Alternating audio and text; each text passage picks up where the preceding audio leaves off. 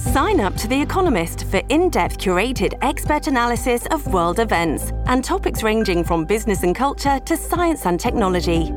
You'll get the weekly digital edition, online only articles, curated newsletters on politics, the markets, science, culture, and China, and full access to The Economist Podcast Plus. The Economist is independent journalism for independent thinking. Go to economist.com and get your first month free. This episode is brought to you by Shopify. Do you have a point of sale system you can trust, or is it a real POS? You need Shopify for retail. From accepting payments to managing inventory, Shopify POS has everything you need to sell in person. Go to shopify.com/system all lowercase to take your retail business to the next level today. That's shopify.com/system.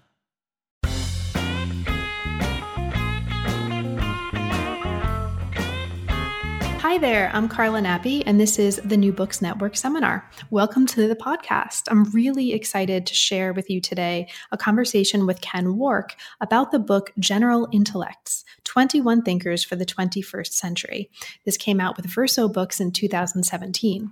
So, the shape of the book looks like this there's an introduction that lays out some of the most important um, and uh, some of the themes that come up uh, quite a bit in the chapters to come. It orients us toward the kind of work that the chapters do and the way that the chapters are going to speak to each other over the course of the pages um, to come. Then there are 21 chapters, each focusing on the work of, of a particular thinker that use the work of that thinker to open up conversations about um, kind of larger themes and issues that I think, as you'll hear in the conversation to come, um, are of broad relevance to probably a lot of us listening to this podcast and a lot of us working in or alongside academia today. So you'll hear some themes coming up in the conversation um, that, at least for me as a reader, emerged as being particularly important to how I engaged with this book. So you'll hear me asking about um, labor at the university, um, talking about uh, the way that some of the chapters really speak to some conversations that are happening right now among friends and colleagues about what it is to be a human, um, working with other humans in academia, next to academia, outside of academia um, and related to it, all of that is going to come up in the conversation. So, what I hope is that you will find your own copy of the book, um, read it and or potentially teach with it, because as you'll hear, the chapters stand alone as anchors for broader conversations as much as they work as a conversation within the covers of the book um, and an experience for a single reader. That is to say, it works if you are just picking it up and reading it by yourself to learn a bunch of stuff. It also works if you're using it in a classroom, either an upper level undergrad or a graduate student classroom, I think, to teach with. So that uh, with that, I will leave you to the conversation. Um, I had a lot of fun with this one, um, and I hope you enjoy it as much as I did. And thank you so much for listening and for your support of the channel. I'm here today to talk with McKenzie Wark about General Intellects 21 Thinkers for the 21st Century. Welcome back to the New Books Network, Ken. Welcome to the New Books Network seminar, and thanks for making time to talk with me today. Thank you for having me back, Carla. So, since we've spoken before about your book, Molecular Red, which I'll say for listeners, um, it's a fabulous book, and you should go run and pause this and check out that podcast or put that on your queue for next time. I won't ask you how you came to work in the field because that's something we've talked about before. Instead, can you start us off by saying a little bit about the genesis of the book we're talking about today? How did you come to this particular project? And how did you decide to publish it in this particular shape? All right, so uh, General Intellects is uh, 21 pieces, all about 4,000 words, each about sort of separate individual uh, authors. And the, the simple answer is this came from teaching my um, master's level seminar uh, to grad students, PhD students do it as well. But the, the framework is a liberal a liberal studies MA. So liberal studies is usually a great books kind of a thing, and I wanted to do it in a different way, which was well, what's a, a slice in the opposite direction of contemporary writers, all still alive, all still working now, who are kind of interesting, and that would give uh, graduate students a sort of a broad range of uh, you know sort of toeholds in, in different parts of the, the academic and intellectual world. Uh, so they're written a little bit for a, a, general audience, but but pitched, you know, just a little bit high for general reader. It helps to have a little bit of a background in uh, humanities and social sciences. But apart from that, they don't. The pieces don't assume too much. Uh, they they kind of explain the specialized languages of the people who are in it. So yeah, it started as as blog posts really, and those were um, you know really not very well edited. I would just put them up so students could read them. Uh, and the in the comments, people would always say, you know, there's typos in this, and, and I would say, well, if you're volunteering to proofread it, like have at it. And no one ever volunteered, right? Uh, so the book version is much, much more carefully edited, and you know, other eyes besides mine have been over it, and you know, inevitably there's still probably some typo somewhere, but you know they, they read much more cleanly.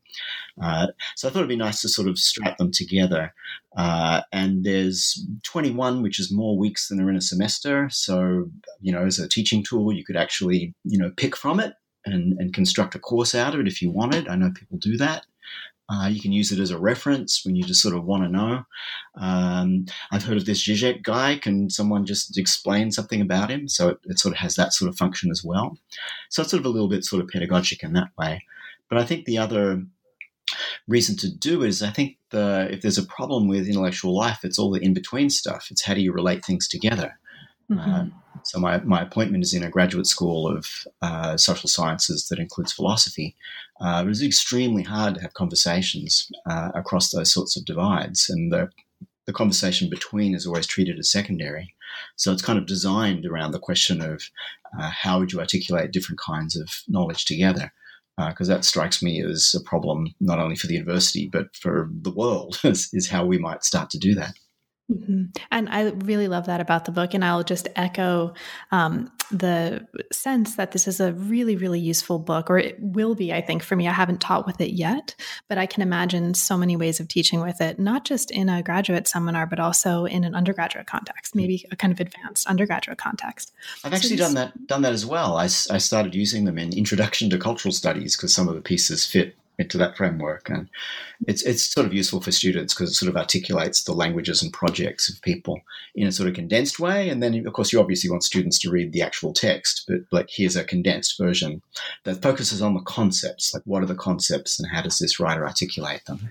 Exactly. And I think the chapters are really, really useful in that context for, um, I would imagine, helping students or really anyone who's not familiar with these particular works. And we'll talk about the specifics in a moment to start to sort of learn a conceptual language, mm-hmm. right? Mm-hmm. Um, so there's, it's not too, it's not overwhelming in any individual chapter. And I think as you work your way through or just pick some of them, um, I can imagine talking about them in seminar being a way to help students get familiar and comfortable, right, with one concept or two before moving on and building up um, a more robust language to talk about these issues um, kind of you know more systematically so i really love that about the book well hopefully not not too familiar because that the, the thing about a concept is it should be a little unfamiliar because it's about mm-hmm. breaking and you know breaking the familiarity of language by using a slightly different one is, is one of the tasks that's right. Well, but also I think um, as you make a conceptual language your own and develop mm. confidence, right? Mm-hmm. I think it takes, at least my experience in graduate school, you know, back in the Stone Age,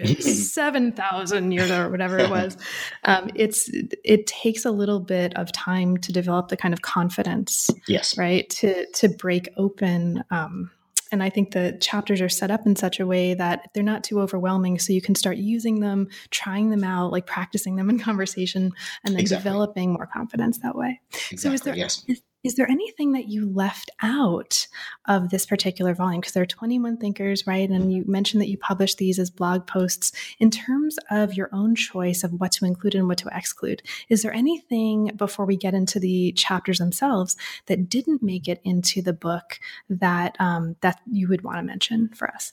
Uh, I've, I've done 45 of these just, wow. just in the okay. last few years. So, so okay. it's, uh, it's definitely a selection. Uh, and then I didn't want it to be like a, a, lot of people do what it seemed to me essentially random collections of their occasional pieces, mm-hmm. uh, often based on commissions. So you get commissioned to write something and you do it and then you put them together. I did not want to write that book.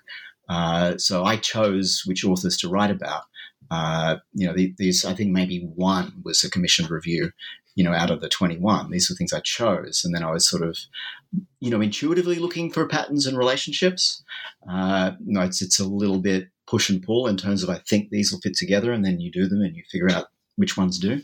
Mm-hmm. Uh, and then it, it, it, to me, the book does have a bit of a, a structure in that it sort of walks you through two sort of fairly counterintuitive readings of Marx, then a whole bunch of Italian and French versions of sort of autonomous theory, uh, a bit of what's happening today in uh, what used to be British cultural studies, a bit of the psychoanalytic approach, uh, three people from political theory, uh, a couple of outliers that really raise interesting questions about technology, uh, then media studies, speculative realism, science studies. So there's there's kind of you know the authors are grouped, and there's a, a way you sort of move from one field to another uh, in a bit of an arc through it. So it, it took a lot of sort of selecting and and sort of negotiating, and uh, I really I really also did use you know kind of like quota systems. So so this book uh, you know has to be fifty percent women. Mm. I'm doing a second collection that has slightly different ways that you would play with that. Of like you know I must read outside. You know, uh, in, in you know it, it, really doesn't hurt to give yourself a quota because then you discover things, right? You're like, mm-hmm. oh, I have habits that are biased in terms of who I would go read. So with this one, uh, and actually it wasn't hard. Uh, I'm going to find women to read. The, I'm doing a second volume that's much more to get out of the West. Uh, so I got to stop reading, you know, sort of European American authors and move away. And once you make that choice, you discover, oh, like it's not really a quota. It's like that stuff's more interesting anyway.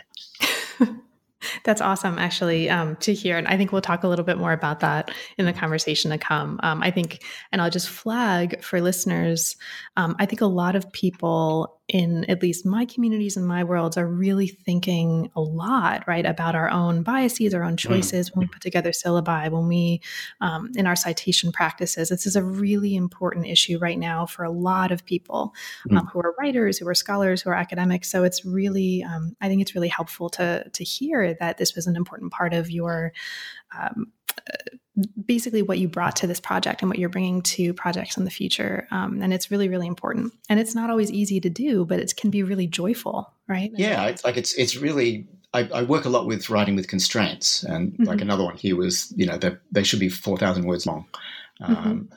and you can break them, of course. Um, but yeah, one was it's going to be, you know, fifty percent women. Uh, right. But it's it's not a limitation. It's like it just structures your practice, and then you sort of discover, oh well, you know, why didn't I just read those people in the first place? Like I, right. you know, I have an inbuilt. Uh, it's not just me; it's the way fields are structured. Is that you know mm-hmm. certain things don't get attention, and I think yeah. you have to sort of you know consciously fight that. I mean, I think right now, and, and we don't have to talk about this too much because mm. I want to make sure that we get into the book, but another related issue just to put on the table, because I know this is also very much in the air um, in the kinds of conversations around the issues that we've been talking about, is not just who to include and to be, you know, as inclusive as possible, mm. but also how how do you phrase it contemporary debates about the behaviors of certain scholars. I'm hmm. trying to choose my words yeah. very carefully and be very vague yeah. um, while still being pointed. And I don't want to be specific, but um, th- basically, the the choices that we make to yeah. teach certain theorists or not can be just as much about other things that are not always um, maximal inclusion. Do you see what I mean? Yes, and so, I'll, I'll, just say I left somebody out because of bad behavior but it, okay. but, it is a more complicated question than that. But yeah, that's a topic for another oh, time. Yeah. I think. I mean, that's a that's probably a five hour long seminar exactly. conversation itself. I, I, I, just wanted to. Yeah, and yeah. It, that that one would want to think twice about that, and you know, uh, the work versus the person. And all. It's complicated, right? But yeah, I, I did. I leave somebody out. Let me just say. uh, and I want to, and I'm not going to ask you who no, that is. No. so let's get to the book itself, though.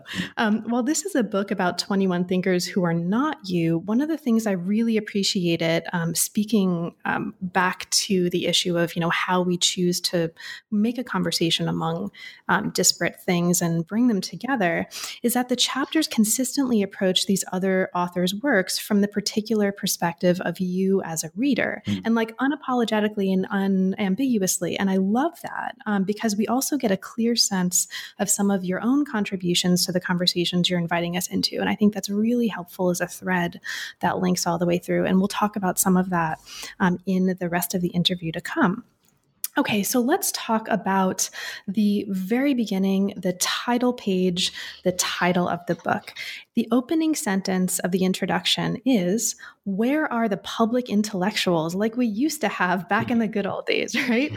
Um, hmm. so, explicitly, instead of talking about public intellectuals, um, the book talks about general intellects.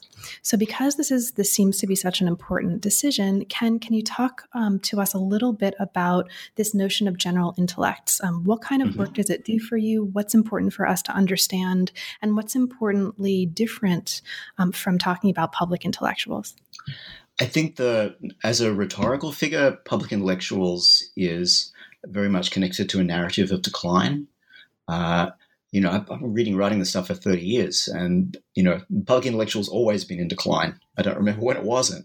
And then you go back to Julien Benda and you say, oh, it's, that's the trope. Like the figure is that it's something, there's a lost unity in the past that's then, you know, sort of fallen apart. So I just don't find it a useful kind of category. Um, it's, it's beloved of sort of middlebrow journalists uh, who think everybody should write for exactly the size of audience that they write for. Um, so if you're an academic, you write for too small an audience, but somehow their audience is exactly the right size.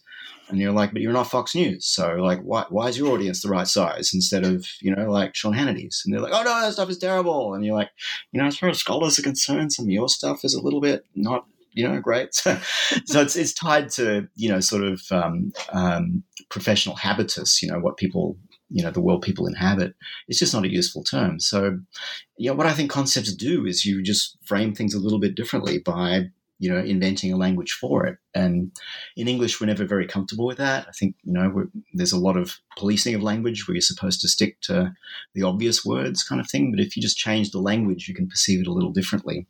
So long as you're not you know putting too much um, glamour onto the fact that there will be a specialized terminology for something. You know, it has to be a sort of a modest exercise. So general intellects is is it's quite frankly misappropriated from from Marx. Uh, general intellect is a, a, really interesting concept in Marx that uh, particularly Italian and some French readers of Marx made a lot of, where Marx is interested in the way that the production system is incorporating not just all of labor becoming abstract labor within capital, but something else, which he calls general intellect. So, to what extent is there sort of a machine system that's uh, subsuming intellect out of the human into the mechanical? Uh, and like that's a really good starting point for thinking about uh, the age of you know sort of planetary computation and the digital and so forth, and how it's kind of absorbed something other than manual labor. But I wanted to sort of misapply the term a bit and think, well, who are the people where you know you don't get to choose the means of knowledge production you work in, but who are the people within it who sort of have some concept of what it is they're struggling in and against, and who try to make concepts that have a generality that grab you know some chunk of it and perceive it. Uh, but where no one's ever going to have a theory of everything because you're always viewing things through your own labor process. So, how do things look from the point of view of particular knowledge practices, but where they're open at the edges and you can connect different perspectives together?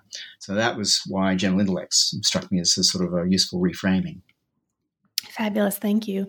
Now, when you're talking in the introduction about general intellects, right, as, and this is a quote from the book, um, and this just really kind of recaps what you've already been saying people who are mostly employed as academics and mostly pretty successful at that, but who try through their work to address more general problems about the state of the world today, right? This issue of academics um, is important. And you mention and you talk a little bit about the, the consequences of the fact that most of these people are working at universities, right? Mm-hmm. Um, so the university becoming a business, um, etc. Um, in the introduction, this is again just a line from the introduction. Um, you expand on this.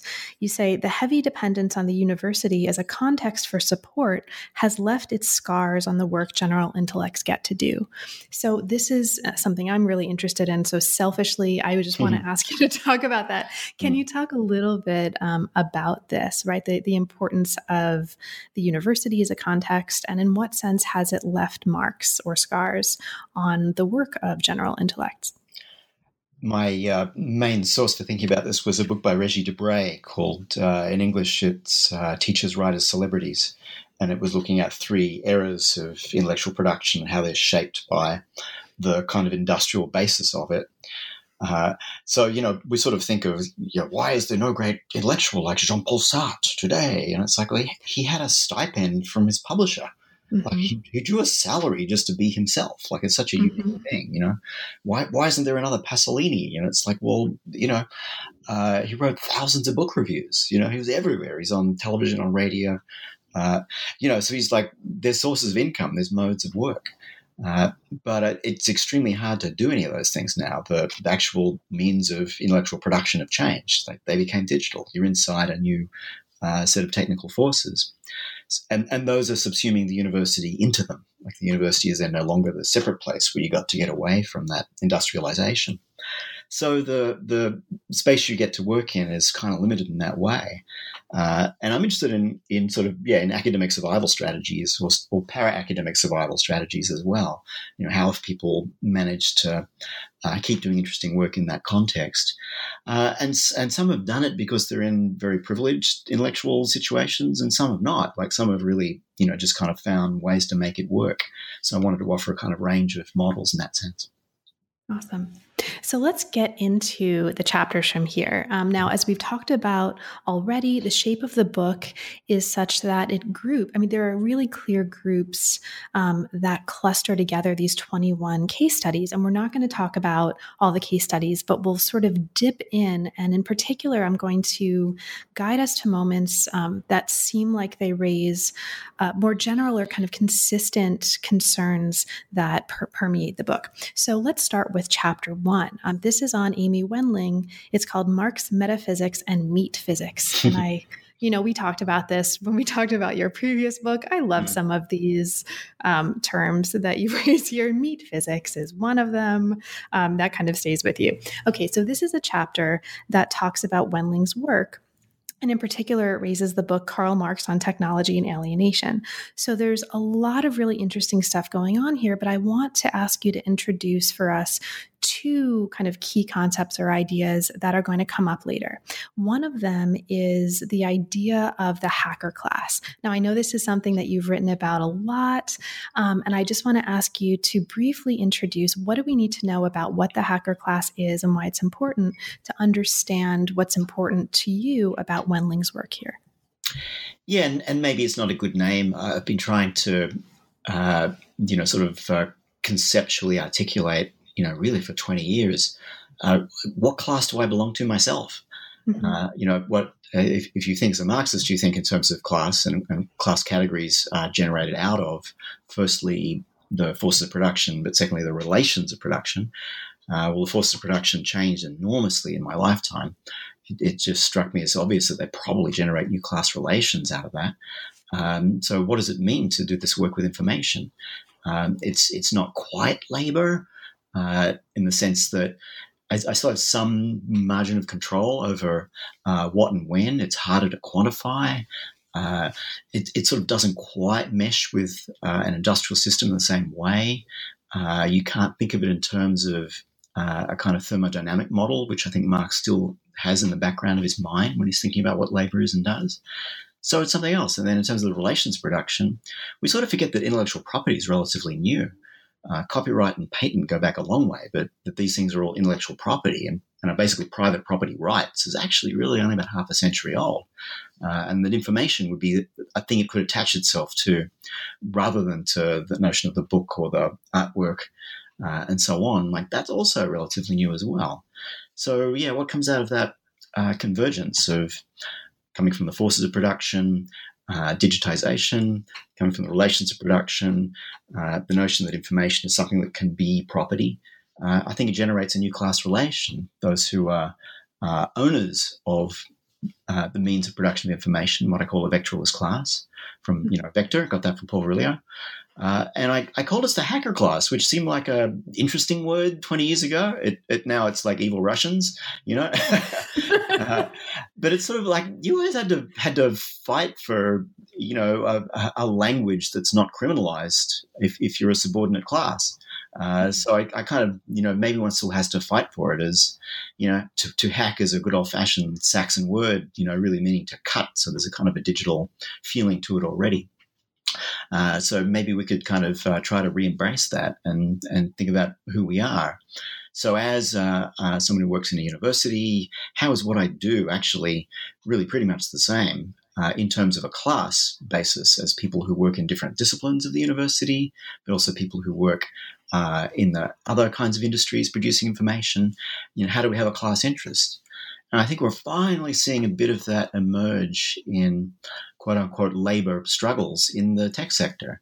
Uh, people who never really quite thought they were workers are now raising questions. Like the walkout at Google is kind of a nice example. They're like, there is something wrong with the way you're managing the workplace, uh, and you're, you know, happy bromides about how you'll fix it all. You know, don't, you know, we don't believe them. So people are threatening to walk out, uh, discovering a kind of class consciousness, but one that's maybe not quite labor. Mm-hmm. So, this idea, I'm going to zip us ahead and then mm-hmm. um, kind of circle back. But this idea of intellectual property, of labor as potentially cognitive labor, potentially something called something else, is mm-hmm. something that recurs in several chapters of the book, right? When you, when you talk about um, cognitive capitalism, um, you raise the idea of cognitive labor that permeates the work. And then in Bifo Berardi's Soul as Commodity, in that chapter, um, you talk about the term terms, kind of cognitive, as potentially being too immaterial, right, mm and not grounded enough in kind of material material reality to be useful um, in the way that you'd like it to be. So I'd love to hear a little bit about that, right? Sort of how uh, what's important to you about talking about what we might call cognitive labor in terms that push us more into the material and why and how is that so important so I'll just take one step back and mm-hmm. uh, so the reason I start with uh, Amy Wendling is is that she's really read Marx on technology, including the you know a massive amount of unpublished notebooks. Uh, mm-hmm. Not many people have read this stuff, uh, so it's it's much richer. And and Marx is sort of thinking his way out of a, a, sort of metaphysical Hegelian way of thinking about labor into a sort of a thermodynamic model uh, of of a kind of metabolic process but he, he's dead before information as a concept. Like there isn't a science of information in Marx's time; it's missing. So you, you have to sort of keep reading through the sciences and critical literature on the sciences, I think, to to finish Marx's project. Well, you never finish it, but to continue it. The people who I think sort of realized that this was an issue, but you know, I'm, I'm not happy with the the languages that came up around it is firstly the Italian uh, autonomous Marxists, and then secondly, some people in France who picked up their work when Antonio Negri was forced to, uh, into exile in Italy. So I sort of read, um, you know, Virno and uh, Lazzarato and uh, Bifo and Yann Moulier-Boutang, who's who's French, as as sort of working in that space, and they they start talking about something like uh, a cognitive capitalism, and they start talking about immaterial labor, and this sort of you're using a, a sort of a using language in a way that introduces new areas to look at, but I just don't think it's quite the right language because you're sort of like the way it plays with the language is maybe not sufficient. And it's a little dangerous to sort of say, well, there's material labor, which is like factories and stuff, and then there's immaterial labor, which is cognitive and ideas and well wait a minute you know we already know from amy wendling and, and from technology studies that this is all based on a huge infrastructure a huge apparatus. And i think that falls away falls out of view a little too much. So i'm not not too happy with the idea of immaterial or cognitive as useful bits of language here. And to think of a, a cognitive capitalism makes it sound more rational than it actually is because it's is driven by desires and and and uh, you know impulses of bodies as anything else. So that, that struck me as like a little misleading as well. That's right. Now, you, you raised the word metabolism or metabolic mm. um, just now in your conversation about um, the particular interpretation of Marx that Wendling is raising. And because this idea of metabolism or metabolic rift um, in particular is so important to the work that so many, uh, I think it's one of the threads that weaves through the entire book. Mm. Um, for listeners who may hear the word metabolism and not really understand what that means in this context, can you say just a little bit about that? I think Marx, in, in late in his life, is really grappling with this problem of, you know, how can you think historically about uh, a natural, technical, social metabolism that's planetary in scale? Like, how do you even think that? Uh, and I think he's just starting to grapple with that as a problem. And he's reading the uh, scientific materialism that flourished in Germany after 1848. Uh, that's sort of usually left out of his bio a little bit too. And a lot of these thinkers, um, they're not canonic because they were thinking through the science of the time, a lot of which is now obsolete. So you sort of lose them as well. Uh, so, uh, although, you know, like Hegel's scientific writings are, seem to be nonsense as far as I can tell, but somehow he's still okay to talk about. Like, you know, I don't know why. But anyway, uh, if, if, you're sort of paying attention to what's going on in the sciences, and I think Marx was, then how do you keep moving forward with that? Uh, so if there's something like uh, a metabolism that would have been thought in thermodynamic terms. What happens when we sort of add the category of information, and you know, which and and the way I'm using that, it's a word that's been around for a long time, but maybe not as a concept. I think we only have it as a concept after somebody like Claude Shannon gives you a mathematical theory of information, right? Mm-hmm. So it's like, oh, that's something you can actually build a science on and, and instrumentalize, which is key to this as well, right? Uh, knowledge follows instrumental instrumentalizing of uh, kinds of labor in the interaction with the world. I mean, that, that would be my basic understanding of where science comes from. Mm-hmm. So that's sort of the project is to kind of move forward into a 21st century, and 21st century is in the subtitle, uh, way of thinking conceptually about uh, planetary scale uh, social, technical, natural metabolism that's a historical pro- product. It's not inherently all natural. Uh, and which is dysfunctional, which obviously doesn't work, right? And uh, the obvious sign of that is, you know, catastrophic climate change. But you know, there are others. Mm-hmm. This episode is brought to you by Shopify. Do you have a point of sale system you can trust, or is it a real POS? You need Shopify for retail. From accepting payments to managing inventory, Shopify POS has everything you need to sell in person. Go to shopify.com/system all lowercase to take your retail business to the next level today. That's shopify.com/system. Mm. So one of the other, so there's a lot of chapters now that I'm going to be gla- like mm. surfing past, um, not because they're not fascinating, and I want to say that explicitly for listeners, but because um, only um, because we don't have five hours to talk about it mm. today. But I want to surf us to um, a particular case and a particular chapter that I think is really particularly interesting for me um, as a case study looking at labor at the university, and this is mm-hmm. chapter seven, um, Angela McRobbie's crafting precarity. Mm. Now this is a fascinating fascinating chapter um, in, for me uh, in that it speaks to some of the conversations that I think uh, a lot of us are having about work in the university, specifically as it pertains to um, gender in the university and gendered mm.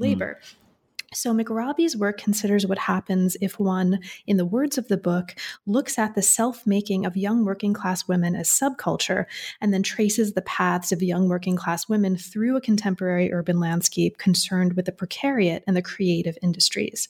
So, here, as you say um, in the chapter, the work work becomes a kind of romantic relationship and the site of the expression of creativity right we i think a lot of us listening to this um, might be familiar with the idea and conversations around the idea of well if you love your work and you're passionate about your work right like that's the goal and that makes everything okay this idea of passion right and love as being um, kind of describing the relation between working women and their labor. Mm. So can can you talk a little bit about this for you? What's um, particularly interesting and useful in thinking with McRobbie's work here? I mean, McRobbie's a central feature in uh, British cultural studies, which was really important to my formation. Like she, she to me was a, a key author.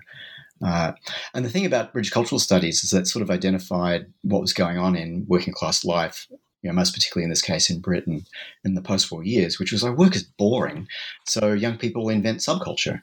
Like you, you have a kind of a whole life outside of work where you're trying to kind of express a kind of a creative self and and form collective identities and so on.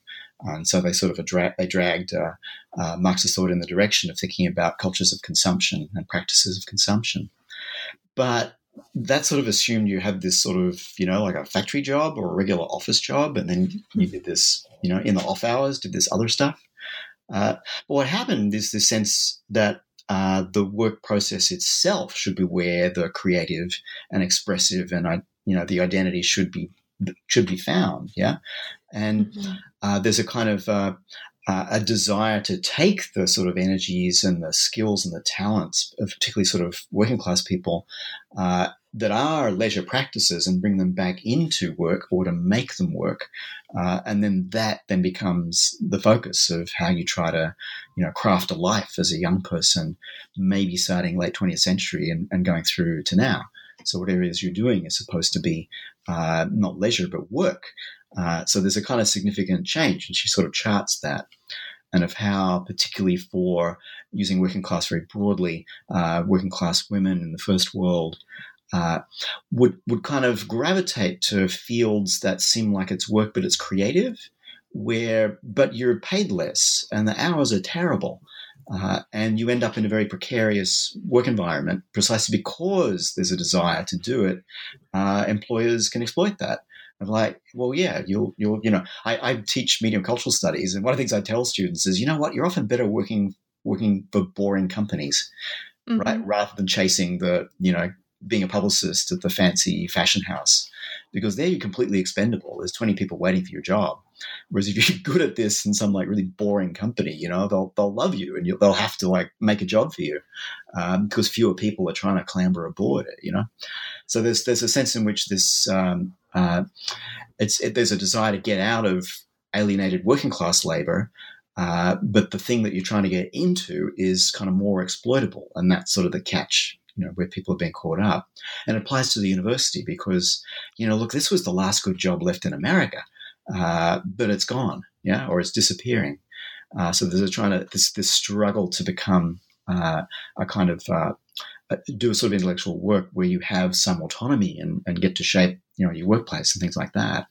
Uh, but either it becomes precarious, or for those of us in the full time, you know, who did get those full time jobs, there's more and more management of it, and we have less and less autonomy over it. That's right. And this chapter um, really looks very carefully at um, the role of the university in all of this. And this is something that we'll come back to. But one of the reasons I wanted to talk a little bit about this chapter is that it really, I think, um, connects up with conversations that, again, a lot of us are having mm. about the precariat within academia. Academia, right? I mean, mm. the, there's this way of narrating the relationship between like teaching uh, fellows or you know, graduate students who are teaching with their work or um, contract faculty with their work that's very much a narrative of this kind of romantic relationship where mm-hmm. um, it's not work because you love it or mm-hmm. you know you, you, it's a relationship and i think there um, there are real issues again that would take probably several more hours to even scratch the surface yeah. of and, and, we should at least just add the the additional piece of uh, the vulnerability of women to that language because of a training where that's what you're supposed right. to do. Like you're supposed to give, you know, uh, and McRobbie, I think, is good on that, and the way uh, the precarity and gender are connected issues. Absolutely. And this is one of the reasons this chapter really um, stuck out for me. Mm. It's also, uh, you know, it's, this is also related to conversations about teaching evaluations right now, yeah, right? Which exactly. we also know that, you know, a lot of what women um, get on these teaching evaluations are evaluations of like how nice they are, like what they look like. I it's, think it's, I got It's my job to read them. So I've read thousands of these and it's, it's right, exactly. yeah. And it's my, it's, it's increasingly becoming part of my job to talk about and try to articulate a position on whether or not we should be reading them. Right? Yeah, exactly. Um, Yes, which is actually so is could also be a whole podcast in itself, right? Exactly, exactly. And we won't. I, but I want to flag this for for listeners who are particular yeah. in, eh, particularly interested in those issues. Mm. Chapter seven might McRobbie. be especially mm. useful. Yeah, exactly. Um, the chapter on McRobbie and McRobbie's work. Mm. This might be a great anchor for a conversation about this in a seminar and she's, setting. She's responding just... to all of that Italian stuff. Like, and so it's British cultural studies responding to all this stuff that happened in Italy at the same time. So uh, mm-hmm. That's why it's it's a really kind of anchor piece. But then it raises the gender question in that context, which uh, there are Italian feminists who, who did that, but but you know Bifo and Boutang and Virno don't have a lot to say about gender. Right.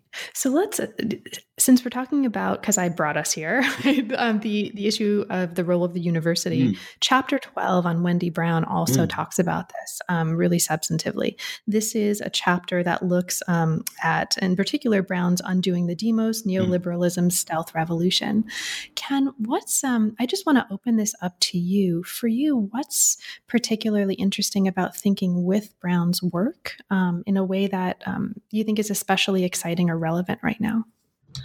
Yeah, and, and, overall, like you know, like these books are all really good. Like they all do something, yeah. uh, and and I wanted in reading them to be like generous and selfish at the same time. Mm-hmm. So I'm trying to give what I think is an accurate portrait of the conceptual map of each book, but then I'm also reading it through my own kind of interests at the same time and just seeing how they connect and don't connect. Uh, and the, the Brown I find really enabling, but it also seems a little trapped in uh, a political theory that doesn't pay any attention at all to what happens to the forces of production. Like it mm-hmm. treats the political as a sort of a separate landscape, then it actually becomes all enveloping, as if everything is everything is always political now. Uh, well, yeah, it's it's always worth asking that question. But when that, that that becomes an assumption that everything's political, it no longer does critical work because you just assume that it is, mm-hmm. and you don't ask what else is it. Uh, so with with Brown, I wanted to to sort of ask, uh, well, you know, what if we thought the technical uh, as being political, but also being other things? Then what is it, and how does it impact on uh, this transformation that's often called neoliberal, but where that's become a sort of very expansive term that includes a lot of things, uh, and maybe a little too expansive, where it becomes an adjective you just add to everything. So I wanted to sort of push back a little bit on that. So I sort of reread her um, readings of legal cases um, where I actually don't think Justice Kennedy is doing what she thinks he is. He actually talks about information. Uh, you know, he's he's talking about law and information rather than neoliberalism in those particular judgments. So I just wanted to to sort of um, uh, bring a different perspective to Brown, uh, and in particular to what had happened to the university, and to ask to what extent uh, is what's happening in, in universities a, a thing that also has a technical driver. Uh, the extension of forces of production that process information in particular ways caught up with us. And we invented these things in the first place half a century ago. You know, like it, it came back and bit the university on the ass, if you like, mm-hmm. uh, in a way that reduces spaces of autonomy for labor uh, or for what I call the hacker class. Like that seems to me to, to be the, the bit to add uh, to what's going on there. Absolutely. Brown. So, um, just to elucidate this a little bit or open this up a little bit mm. for listeners, um, the way information comes up here, among other things, is you talk here about um, Monsanto, or the book talks about, right? The book that you're talking about talks about Monsanto yeah. um, as a kind of business based on making information a commodity. And those are in the words of the book, mm. right? Um, and this is re- this idea that information becomes a commodity becomes really important to understanding um, the role of the university as what you call the heart of the military industrial complex, right? And like if innovation becomes a commodity, um, like the funding of research becomes geared toward producing innovation or producing information as innovation um, in a way that really has consequences. Mm. Um, is there anything else that you would want to say about what you think of as potentially those consequences and um, you know is where do we go from here i just uh, i know this is a little bit out of the scope of the chapter but because mm. the chapter raises this as an issue and i think it's a really important issue right now it might be worth just spending a couple minutes on it yeah, and, and there's a sort of established uh, language for thinking about the university's role in the military industrial complex and how central it was. Uh, mm-hmm. that, that, you know, you could you could date it really back to World War II as a kind of founding, you know, where that nexus is formed. Mm-hmm. Uh, I don't know who coined the, the phrase the military entertainment complex. it wasn't me, but I found it really enabling. It's kind of like, oh yeah, it's a sort of it became a slightly different thing. And there's, uh, you know, one of the things that was involved in the university's relation to the military-industrial complex is the invention of computation. Uh, but I think it sort of becomes a separate thing. Like it's, oh, you you figured out how to instrumentalize a new thing, like information. You know, it's Shannon gives you a way to quantify it. Uh, you, you can sort of think about it as a separate thing, build technologies on it. Those technologies can control other things. Control is one of the main things that it does. Uh, so to sort of make that a little more historically specific, um, and that it's it it starts to connect to or, and grow out of particular universities, uh, some of which, of course, are on the west coast. Yeah, uh, mm-hmm. because that's where aerospace was. Uh, you know, there are other reasons, but you know, Stanford and Berkeley and a few other places. These are the places that you know where this sort of really ramps up, uh, and that then gets caught up in a new regime of intellectual property. Uh, new categories of property have to be invented to cover all of this, and then there's a decision uh, that changes universities' relation to property that's generated out of their own laboratories. So you start to change what a university is. Uh, and like that strikes me as a really significant set of uh, determinants. Uh, where you sort of you figure out oh the the kind of engine that's driving this economy is essentially pieces of the university. Uh, mm-hmm. The other piece of this is companies then replicate what that bit of the university is. Uh, so it's like all right, let's get the universities to do the high risk research where we don't really know what the payoff is, so we can socialize that, and the state will still take care of that but let's privatize more and more of that in new forms of property that maybe create different kinds of relations of production. So I'm not even sure this is still capitalism at this point. It's definitely uh, uh, a system of exploitation, uh, but it seems to be based on asymmetries of information, of treating information as property, of being able to harvest it without having to pay for it. These are relatively new ways of going about organizing a political economy, if that's what this still is. Mm-hmm. And I think, but um, at least in in some of the places that I have worked at mm. uh, in the mm. past, um, I, what the companies are valuing and funding, right, mm. then feeds back into what the universities are funding, and so it really does yeah. shape um, what's supposed to be quote pure, whatever that means, mm. um, you know, pure research um, in very particular ways. That you know, the, yeah. the there's always, really a feedback. always did I mean, it's, right. it's that part's not novel, but it's kind of supercharged and mm-hmm. it's attached to very different fields to what it was, uh, you know, 60, 70 years ago. Absolutely. Uh, electrical engineering used to be a minor field. Uh, and it's kind of why, you know, why did Harvard not end up owning this? Because it was a minor field. Like it grew out of the side of, you know.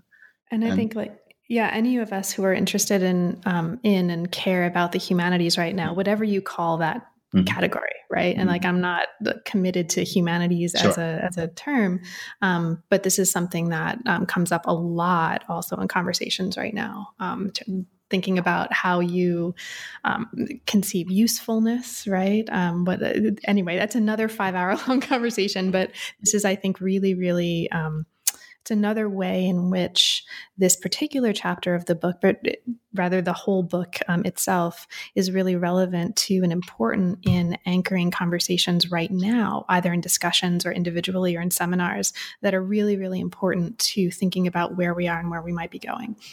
And the thing I'd say about that is that the problem with academic fields is that they're often organized around formal problems mm-hmm. that are mm-hmm. made by the field rather than around problems that come from uh, struggles in everyday life.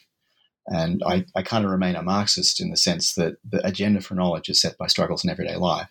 The, the agenda set by formal problems in the field is secondary, uh, which is not a great way to have a career in any field, to be perfectly honest.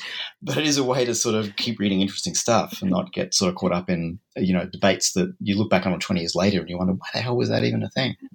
Well, I think one of the really interesting things that's happening, and I don't know that this is new, it's just something that I think in my lifetime as a person involved in this business has taken on um, increasing uh, relevance. A lot more people are mm-hmm. talking about this, mm-hmm. is really a conversation about academics as humans, right? Mm-hmm. And so everyday life is not just something that happens outside the university, it's something that happens to us as humans every day when we're working right. in the university. And so I yeah. think the turn toward bringing the self, um, and the I back into academic work in fields where that was for a long time trained out of us, right? You're not supposed to mm-hmm. say I when you write a history book, for example.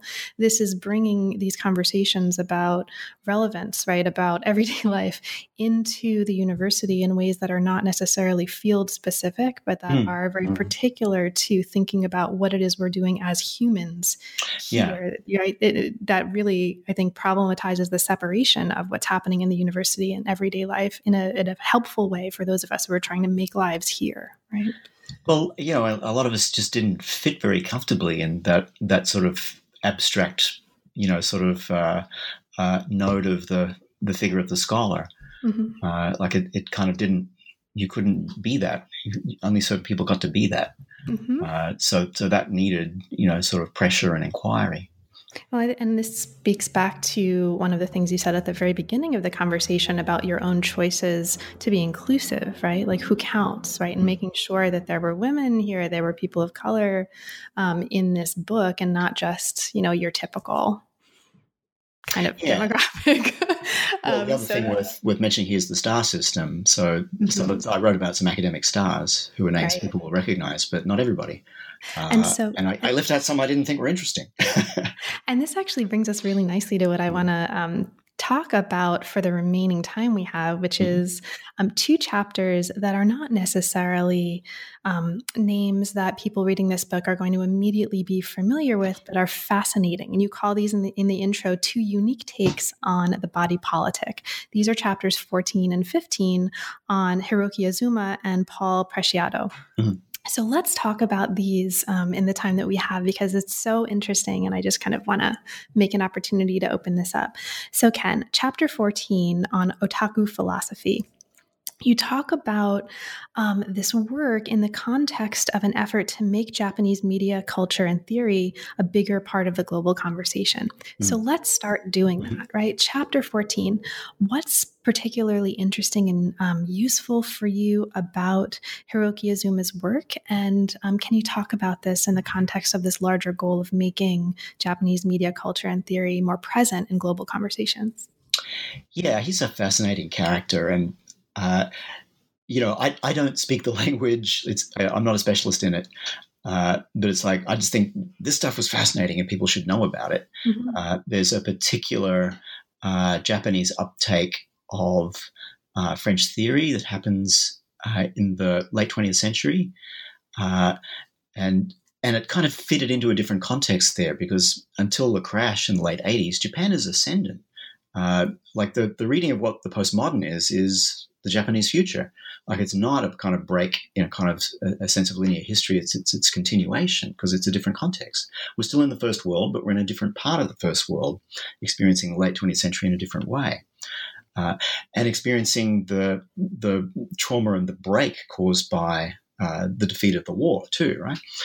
Uh, and so there's you know uh, Akira Asada, there, there's um, uh, Karatani. They're doing this in the context of the university, but Azuma sort of takes the next step, and it's like, oh, well, if we're doing this theory about a kind of you know information driven uh, kind of uh, cultural universe that that's a break, that's something new. You know, let's not be ironic and and kind of uh, about it. Let's like just leap into it and do it. So he sort of writes this terrific book where he tries to sort of think through um, the structure of Japanese media culture, starting in the uh, uh, 90s maybe and it's kind of like the i think the best take on what the transition was towards a sort of fully digital universe and it's got to do with the uh, the breakdown of grand narratives is a conventional way of understanding what the postmodern was. We get this from Jean Francois Lyotard. But Azuma says, yeah, but it wasn't in favor of the fragment, it was in favor of the database. Uh, so you no longer have this kind of linear arc that's kind of organizing uh, cultural production understanding. You have database and you can kind of select from it and you select elements and assemble it. And I sort of read this, uh, you know, preparing a, a, you know, my, my sort of survey course for the liberal studies students at the new school. And I sort of went, oh my God, that's sort of, that describes the present. That's kind of exactly how the internet works now. But he wrote this before the internet was a thing. Uh, so it just strikes me as, as this moment where a particular context gives you an insight that you can use to kind of understand where we all ended up. Because we can kind of forget how incredibly advanced uh, Japanese technical and media culture really sort of was and seemed to be before the crash in the in the 80s and how it spawned all of this. Mm-hmm. And you um, raise the term otaku philosophy here, mm. right? Do you want to kind of briefly um, define that and just talk about what's particularly interesting about that um, that hasn't already come up? Uh, Azuma does what uh, British cultural studies used to do, which was to take uh, subculture out of the sort of the realm of sort of pathologizing it and looking for problems to kind of go, well, how are people creating culture? If we observe what young people do who have an intimate relation to the new modes in in media culture, how do we view it as an aesthetic rather than as a problem? So otaku were, were people who it was mostly young men, and this is where you know I, have got other readings where I'm you know it, it goes with uh, uh, McRobbie, who's more interested in young women, uh, mm-hmm. uh, but here it's young men uh, whose form of identity and, and cultural life is about sort of obsessive curating of a particular uh, bit of cultural stuff. It could be historical, uh, or it could be something from manga or anime, where you just sort of like drill down and you kind of, you kind of assemble uh, a, like a little pocket of knowledge about something completely useless uh, and base your identity on that formation. Uh, and this is already happening in the 90s in Japanese media culture, but it's like, oh my God, that is now everywhere. Uh, that's Tumblr. Yeah. Right. Uh, that's, you know, that's Instagram. That's exactly where we all ended up. So we all became otaku in that sense, but in this non judgmental sense of not treating everything that happens as a pathology. So the next chapter, um, and I want to make sure that we have a little bit of time to talk about this, is on Paul Preciado. And I don't know if I'm pronouncing anything correctly. Mm. So I'm just going to New Jerseyfy this and say Preciado. Um, yeah. And the chapter is called The Pharmo Porno Body, Body Politic. Mm. You talk about um, Testo Junkie, right? The, the mm-hmm. text mm-hmm. that you talk mm-hmm. about in this chapter as a work of low theory. And this is a super, super fascinating chapter for all kinds of reasons. Ken, can you open um, this work up for us a little bit? For you, what's particularly interesting about Testo Junkie and the way that it contributes to the larger conversations you're having? In the book. Yeah, and like uh, uh, Azuma, but in a different way, Preciado is is is sort of marginal to the university, or was at the time of, of writing it, uh, and is, is, now it's now actually a really well known book, uh, and it's it's sort of asking questions about um, two things. Uh, one is the history of the hormone. You know, I'm of that era where everything was about psychoanalysis, and, and it starts with, well, you know, the hormone and, and, the unconscious were discovered at the same time. Or we go down this other route and think about uh, the kind of technical instrumentalizing of the hormonal as an aspect of human life and, and other animal life too, although that's not a subject of the book. Uh, and how is that uh, a set of uh, technologies that generates a set of markets that generates new levels of kind of state interest in what bodies are, particularly in what genders bodies are. So the book does that. And then partly through, uh, Preciado was experimenting with uh, testosterone at this time, but outside of an official medical framework. So the book sort of connects uh, a kind of level of self experiment, which uh, the author even compares to Walter Benjamin's taking hash on their own body, but with a sort of understanding of, of those techniques. Then the other bit is what if we thought about what happened in post war culture, not so much through uh, Ford and motor cars, but through Playboy, through the through Playboy's invention of a kind of architecture and a subjectivity that was sort of like massively heterosexually gendered and sort of treated it as, as a kind of object that you could have a little distance from, but was sort of became sort of ended up everywhere in a sense. Uh, so you sort of read Fordism as this much more sort of libidinal exercise that's producing uh, corporeal technologies of the body uh, alongside producing motor cars and consumer goods and things like that. Uh, so I, I, found it really enabling, and it sort of does this useful thing of, of denaturalizing uh, the heterosexual and, and cisgendered body as, as somehow a default natural state by sort of pointing out, you know, uh, birth control hormones are the most widely prescribed thing on the planet. Mm-hmm. You know? uh, more people are on this than anything else. It's in the water, so it's affecting every other living thing for that matter. Uh, and to think all bodies as equally technically constructed, not just trans ones, is the particular agenda of the book. But I think, oh, that's really useful to sort of take away that sense of uh, the connection between natural and normative and thinking about the bodies that whatever this mode of production is, is produced.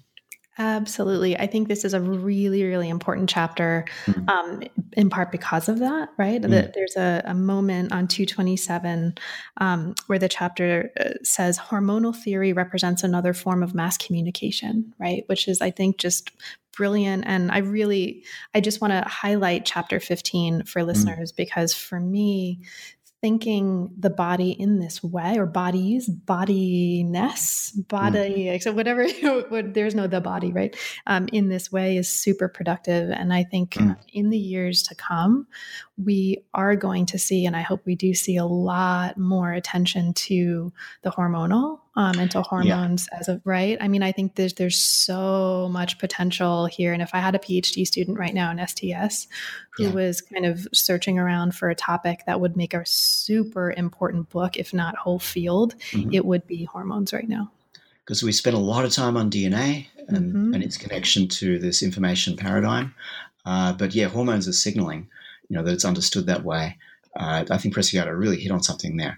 Absolutely. And, and, and, as you say, it's kind of the role of low theory is generate, you know, kind of out of everyday practices and struggles, these ideas that really need you know scholarship that would take you years to do. Absolutely. Uh, I mean, I hope I hope someone does that too.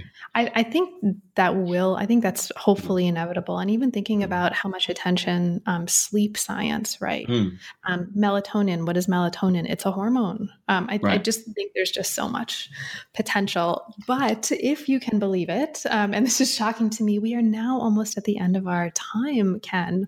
Um, so there are a kabillion chapters we didn't have a chance to talk about. There is so much more in the book. And we could have spent another hour or two or three just on the stuff um, that we we didn't have a chance to talk about.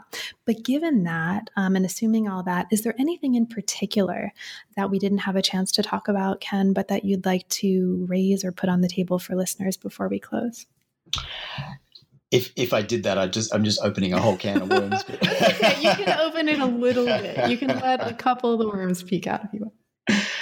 No, it's it's just a it's a book to be used as a resource. I think you know, so uh, it, it doesn't even need me to interpret it. You just just kind of like go and go and use the bits that are useful.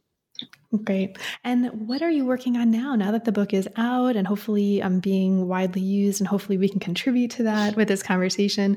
Um, what's next for you, and what are you currently inspired by?